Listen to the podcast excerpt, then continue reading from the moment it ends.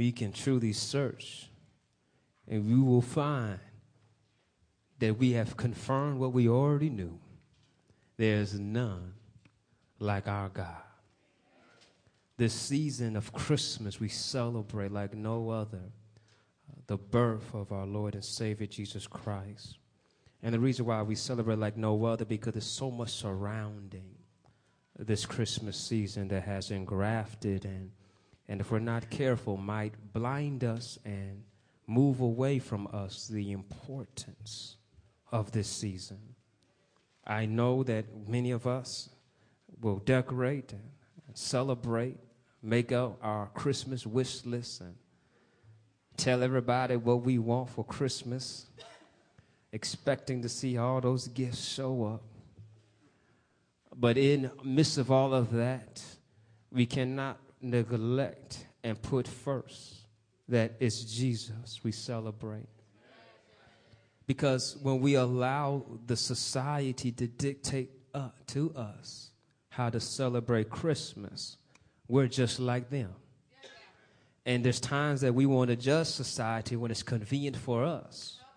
But we need to look in the mirror to say, Am I a part of them? Or am I a part of Christ? Because in this time, as we celebrate, we're looking at who Jesus is, and we know that he was not just a man, but he was fully God and fully man. And since he was fully God and fully man, he was born of the Virgin Mary. And, and, and one thing that, that I love about this truth of him being born of this Virgin Mary, that this was told in the past. If you look in Isaiah, the, the seventh chapter, we see that she will, he will be born of a virgin. And we see there's mighty other names that they will call him Emmanuel, mean God is with us. But then we come now where we're going to look today on the ninth chapter. We see again a great coming of this great Messiah, the anointed king that's going to come. Looking at verses 1 to uh, verses 7, the prophet is proclaiming to them that there's going to be a child and he is going to come. He's going to be a light in this dark area called the area of the Gentiles, the Galilee of the Gentiles, but he will be there. You look into Matthew 4 chapter, he began his ministry there. Once John the Baptist was incarcerated, he began his ministry and tell him to repent, for the kingdom of God is at hand. That was the light coming forth. And so it's foretelling us of this child that's going to be born, but we understand he did not stay as a child that he was going to grow and become a man. And as became this man, he was already all these things, these images of the Christ. He was already a prophet. He was already a priest. He was already a king. How could he already been a prophet, priest, or a king when he was just born? Tell your neighbor he was God. and you know God is everlasting. He's always been around. And so it came to us to be manifested for us to understand that when he was born, it came to our acknowledgement that, oh, this is the Messiah. This is the anointed one. This is the one that came to take away the sins of the world. He is the lion of Judah. He is the blessed lamb that was to be slain to us now is slain. But hallelujah, he rose again. And so as we celebrate this season, as, as we can unpack this great gift and unwrap, excuse me, unwrap this great gift of Christ. The first gift we want to wrap that he is prophet. Now we're going to wrap the gift that he is king. See, we will celebrate our when we come down. I, I know, I know we're going to get forget about it because we're going to wake up Christmas morning, going to wake up with the kids, we're going to wake up, give each other's gifts, but we won't take the time to say thank you, Jesus for the gift of salvation. Thank you, Jesus, for the gift of relationship we have with you. And part of this relationship we have with him is as king. A king, if you define, if you look up the definition for a king, you'll find to say a chief ruler, a, a sovereign, a one invested with supreme authority over a nation, country, or tribe. Usually be heredity succession, a monarch, a prince you can think about how definitely in this time as we are in, in, in definitely maybe in mourning as the world's in mourning as they lost a king in Madiba, also known as Nelson Mandela. that he was the rightful leader of that tribe to come to lead his people. But the minority that was there suppressed him, imprisoned him so that he could not take his proper place. How this even lines up that Jesus being born, the rightful heir, the rightful king, they did, the minority did what they could to stop him from being king. But you know, you can't stop God. Because I, I made it clear that even before he was born, he was already king. Because he is God. And since God is king of Israel, but check that even the history of Israel, they rejected him as their king. And as, as prophet and judge Samuel looks to them because Samuel's sons, Samuel's sons didn't act right. And since the sons did not act right, they said, we don't want them ruling over us. We want some kings like the neighboring nations. Now Samuel's upset, not only because they rejected him, but they rejected his sons. And Samuel said, wait a minute, y'all, that's not right. This is what God has set in place. Why y'all, why are you rejecting me? But God woke Samuel up and said, Samuel, you're missing the bigger picture he tells them they, they want a king. So God tells them, tells Samuel, do everything they say to you. The Lord replied, for it is me they are rejecting, not you. They don't want me to be their king any longer. God warned them that a king that would be, that would be raised up like the neighbor in Israel caused more problems for them. He, as the prophet Samuel, warned them and points out because they have replaced the Lord with a human king, there will be a time of despair because of the demands of the human king. Therefore, God says, when the day comes, you will beg for relief from this king you are demanding, but then the Lord will not help you. Mm. They will fall by this wayward king. Well, what happened was God allowed kings to rise and kings to fall. That means that the king got you into this mess. You're going to wait till that king dies. And then you get another king hopefully to be in good place. But it's a, it's a shift here because in the past, they, in the judges, when they messed up, they cried out to God and God heard them. You say, well, what's this got to do with us and our king? My question is this, is God your king? Because if he's your king, he's there to help you. But if he's not your king, he's not there to help you. Go to who you call king. If money's your king, right, you look for money always to help you out. I'm not talking to y'all. I want y'all to give this message to other people that have these issues because y'all here, y'all, y'all know who the king, so that's all right. Y'all, I'm not talking to you. I want you to share this with somebody else to let them know that you were in trouble because money became your king and you look for money to bail you out, but money became a bigger trap for you you thought you could self medicate. And so by your self medication, you thought you were getting yourself stronger, but now you became weaker. And now you're wondering why you're in the sick condition that you're in. Or you thought you could surround yourself with people to make you feel better about yourself. So you did everything you could to satisfy that need of acceptance, but yet you feel, still feel alone when we look at things that have become our kings and we realize that God is not our king, we start looking for help from those, those pseudo kings and find out they don't have any rule, any authority, nor any power to do anything. And so when we look at how God has already set a place that he is king and that we should acknowledge him as king, we should understand how he is king. And so we see this great prophet coming, telling us in Isaiah, the ninth chapter, you see how the verbiage is for a child is born to us, a son is given to us. He is, he did not say a child will be born, but the prophet, you see how the prophet is speaking. The prophet is speaking under the authority of God as if it has already been done which means this that what he was saying as a prophet was truth and that it was already done in the spiritual realm. We just have not physically seen it because he was already king before he was born of the Virgin Mary. But the prophet was foretelling that what I am saying through the power of God is going to come forth. So these were the signs of the king, the signs of the king that he will be born with all authority. It says that how the government will rest on his shoulders. You look in Isaiah 22 and 22, it says this, I will give him the key to the house of David, the highest position in the royal court. When he opens doors, no one will be able to close them. When he closes doors, no one will be able to open them. Why is that? Because he got the key. And so not only does he have the key of David, but he'll have the power, the government, the authority on his shoulders. Again, this is spoken as it already has come. And this is what I want you to grab. Here's the shift of understanding why he is king. He Jesus, when he walked this earth, he was not recognized as king.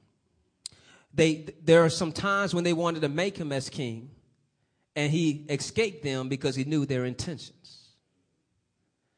But yet, when did he become king? Matthew 28 18 says this All authority has been given to me in heaven and on earth. If you look at Matthew 28 18, he says this after his resurrection. After he has suffered and died for the penalty of our sins, then he has taken his place of authority. And this is the kingdom that we're waiting for because this kingdom that Isaiah is speaking of is the second coming of our king. Because when he comes, when he comes, we'll have peace. For when he comes, there'll be no more troubles. There'll be no trials and tribulations. He will defeat the enemy once and for all and will forever be in his reign and in his, under his rule. But yet, when Jesus came, he let us know that we can have a taste of the kingdom. Oh, glory be to God. That's why he said, repent for the kingdom of God is at hand. Signs of the kingdom was the son was born of a virgin. He came and fulfilled when he went into the temple. He says, this has been fulfilled for you that what the prophet came to preach to the poor, to see the, the blind regain sight and heal the lame. He came to fulfill the prophecy. And so check this out. Once you receive Jesus as your resurrected Lord and Savior and make him king of your life, your perspective and view of life change because you no longer live by the world, but by his word. Because look how great this king is. This king is not like the nation's kings that will oppress you and depress you. God let them know that if you get a king out of this world like the other nations, this is what he's going to do. He's going to take your children. He's going to put them in his army. They will become his slaves. Uh, he's going to take a tenth of your property. Look what God said. He didn't say, stop giving me my tenth. He said, you, you going to still require to give to me what's mine, but the king is going to take his too. Nowhere in there did it say the king will give you this. No, the king was going to cause problems. But when our king came, Jesus, says, I've come to give you life and give you life more abundantly. Say, I, have come that you might have peace. I, have come so that you might know joy. I, I've come so that you might be united with the Father. You see here that the King whom we should serve is the best King. So I remind, Isaiah reminds us of God's sovereignty of this great King, that He is sovereign. He is ruler by Himself.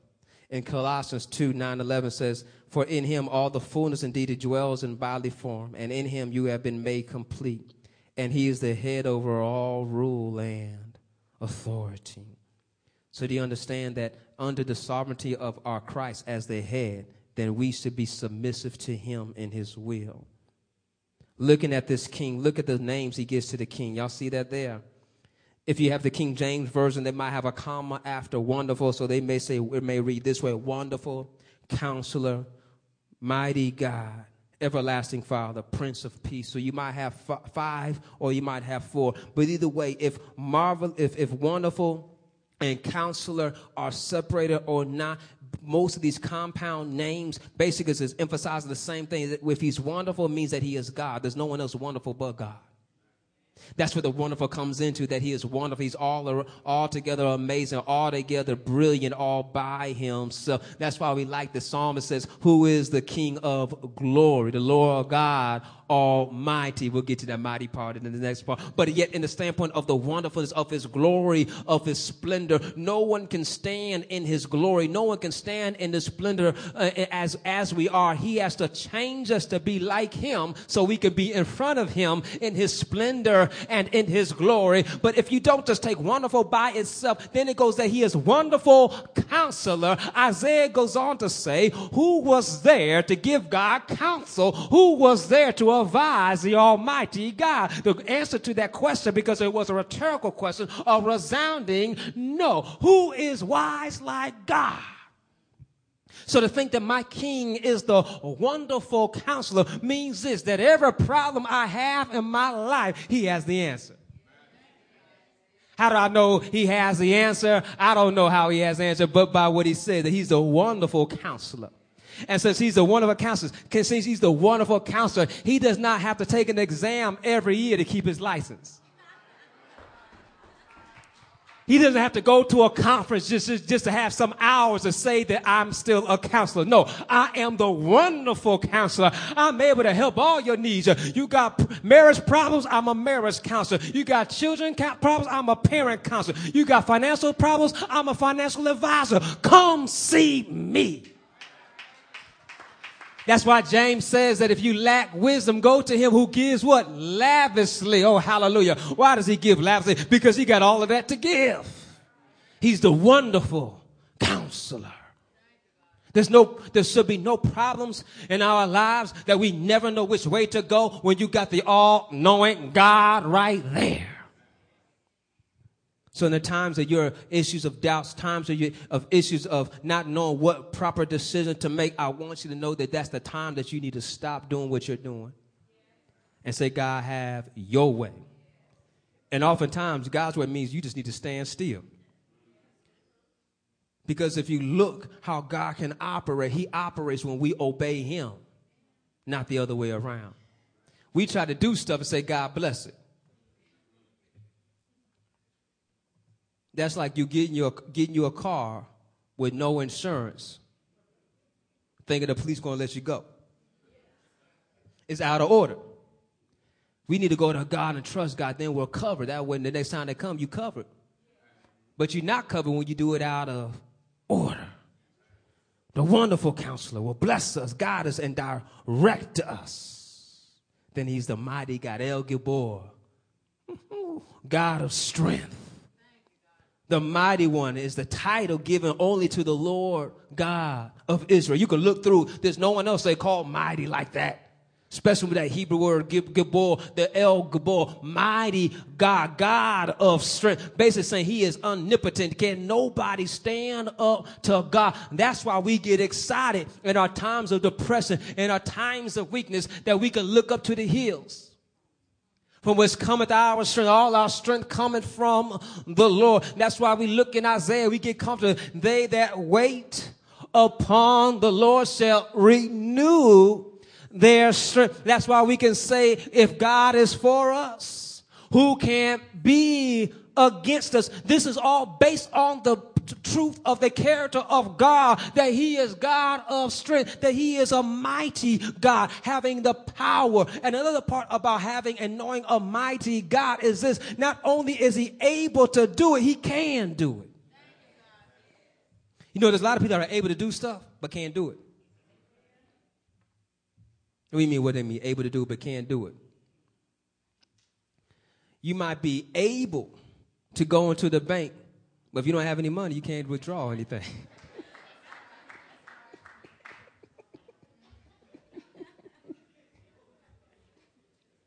Some of y'all been there before. Am I right about it? Maybe they didn't go to the bank, but you went to the ATM machine. You said, I must put my code in wrong. No, that wasn't it. That wasn't it. But you see, God is not only able, but He can. Ooh. He can move mountains. He can make stormy seas peaceful. What does that mean? That means that imagine whatever you're going through, imagine how big it really is, and then compare that to God and find out how small it really is. That's how mighty He is. He is big, He is strong. Deuteronomy 10 17 says, For the Lord your God is God of gods, Lord of lords, the great God, mighty and awesome, who shows no partiality and accepts no bribes. Oh, that's a good king. We know some other people that, that take bribes, that show partiality. Because I, I, I, guarantee, I guarantee that if God was a king like that, showing partiality, I would not be where I am in my life. I bet you could testify the same. Because I of know some people that are better off than me, smarter than me, look better than me, can read better than me, add better than me, that should have better things or that. But yet it was by God's grace, not on partiality. Because you could tell the truth. You look around, a lot of people that are better than you are. But you realize that it's not by me, it's by His grace. And when we see that, oh God, I'm so great that you are not partial, that you are mighty, that you are an awesome, you are benevolent, loving God. And we saw that in His Son, that God, the Son, showed no partiality the same mighty, awesome God spent time with the weak, the poor, the depressed. And they flocked to him because they saw the power in him. We saw an example of that, knowing that good story we love, the woman with the issue of blood. He was walking, and what did he say? I felt my power leave me. That was a response when they Peter said, "Here, I know what's going on. You see all these people around you. How you know somebody touched? I felt the power. Mm. Almighty power God has the power that when we come to Him faith, able to see change in our lives. And the same power that we know that Jesus has this, He says this to them. These things I've spoken to you so that you, so that in me you may have peace. In the world you have tribulation, but take courage. I have overcome the world. See that power of God that He overcame death Think about how death, even the disciples' death, had them defeated. Death had them despondent. Death had them locked up, scared us of how death was going to enter their lives. Death scared Peter so much he cursed and said, I don't know the man. Not once, not twice, but three times he let them know, I don't know the man. Death had them scared that they don't know if I go out, they might kill me too. But when he rose up from the grave and told them, I've overcome the world. Death has no victory. Look at my resurrection. That's when they went out and says, I'm not scared of death. I'm going to proclaim his truth. And they proclaim his truth. We're witness of it and evident of it because of the Holy Spirit took over them that you saw what happened Acts, how they turned the world upside down by proclaiming his truth. Why was that? Because of the power of Jesus. Death did not scare them any longer. Peter and Paul been locked up many times. Death threatened to them, but every time they were smiling, singing hymns, and giving praise to God. So I'm going to proclaim His truth. That's that power. Then look, not only does He He's mighty God, but He's eternal Father.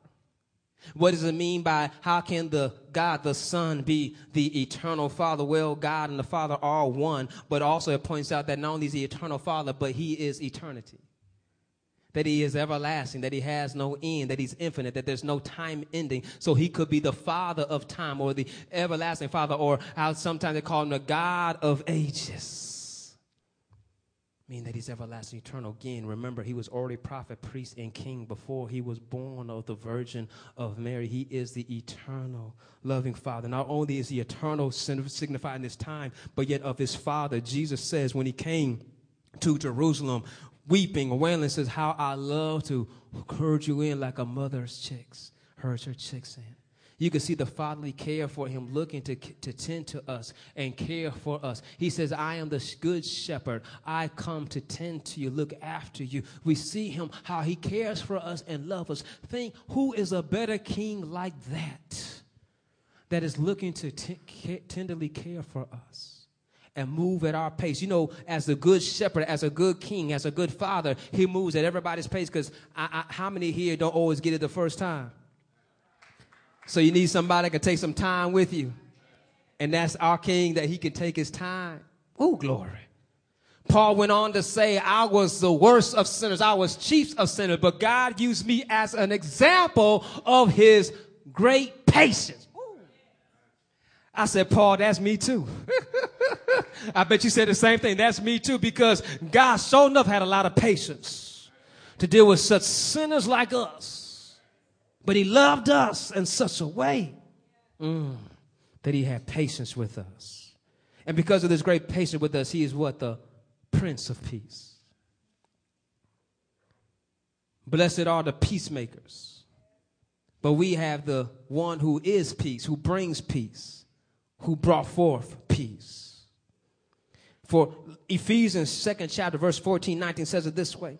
For he himself is our peace, who made both groups into one and broke down the barrier of the dividing wall by abolishing in his flesh the enmity, which is the law of commandments contained in ordinances, so that in himself he might make the two into one new man, thus establishing peace and might reconcile them both in one body to God through the cross by it having put to death the enmity. And he came and preached peace to you who are far away and to peace to those who were near. For through him we both have our access in one spirit to the Father. Oh, isn't that good news? You see how it's summed up to us that how he brought forth peace to us in Ephesians, the second chapter. He brought peace to us by why? He tore down the dividing wall. We were at enmity. We were at war against God. We couldn't, we couldn't bring peace on our own, but only the great triumphant king could come and bring us peace by he being the great sacrifice for our sins.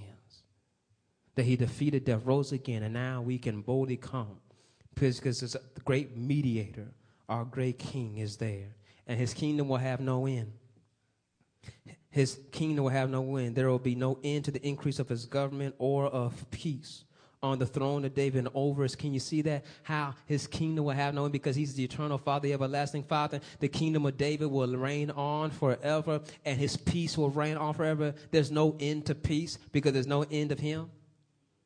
Because he is peace, he's the Prince of Peace. And so God has called the eternal kingdom to come through the lineage of King David. And Jesus is the right heir to the king. Did we not cover that? That he is the right heir to the king.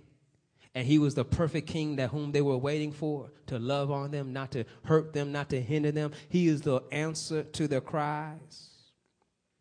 Isaiah 9 and 7 says, To establish it and hold, uphold it with justice and righteousness from then on and forevermore. And how do we know this is going to be done? Because the passion of the Lord will see it done. Think about this king that we celebrate come Christmas. This king has done so much for us that it'd be a shame that we'll spend all day, Christmas Day, celebrating how we love each other by giving gifts, and we don't celebrate the king. It'd be messed up that how we give homage to one another, that we never give homage to him. It, it'll be uh, embarrassing to think about how we will w- wake up and talk about Santa Claus and not talk about Jesus.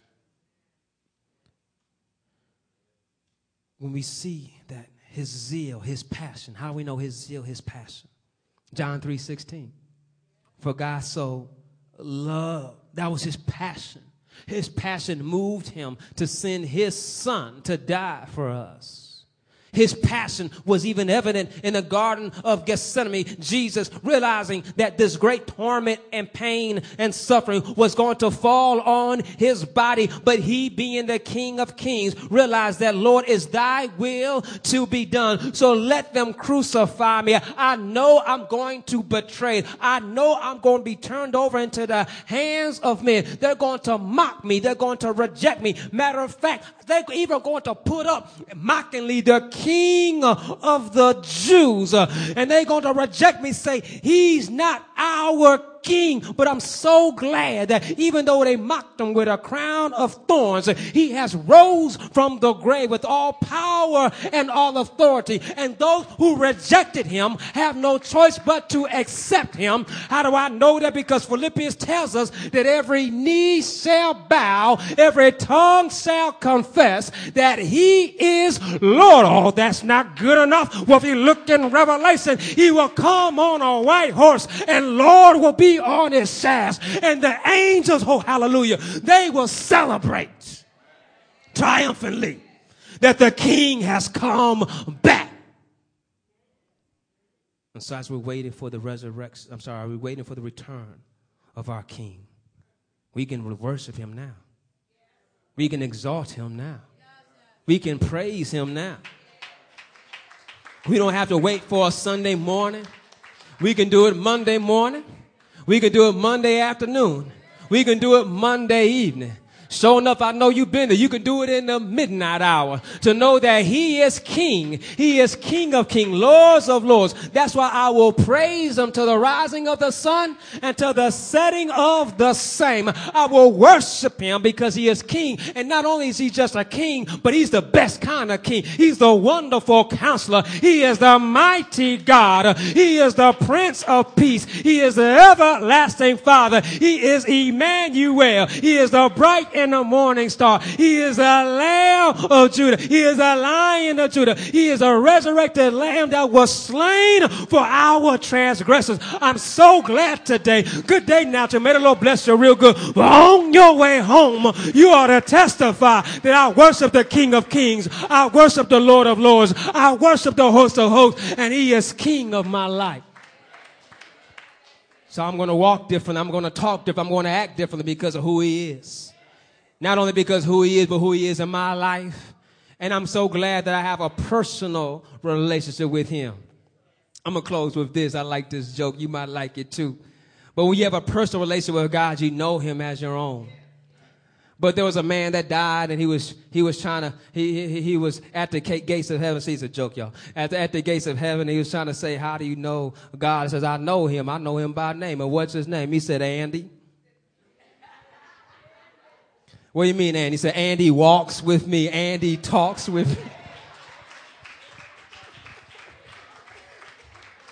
But when you have a personal relationship with the Lord, you don't know him as Andy, but you know him as Lord. Because you'll cry out that name in those times, right? Lord, save me. Lord, have mercy. Lord, I need thee. Every hour, I need thee. So is he your king? Do you know his name? Do you cry out his name? And the beautiful thing is, he knows your name too. He knows your name too. Every head bowed, every eyes closed, let's turn to this great King. Holy, holy, holy Lord God Almighty. Truly, you are our King. You are resurrected high and lifted up, seated at the right hand, waiting to come back again.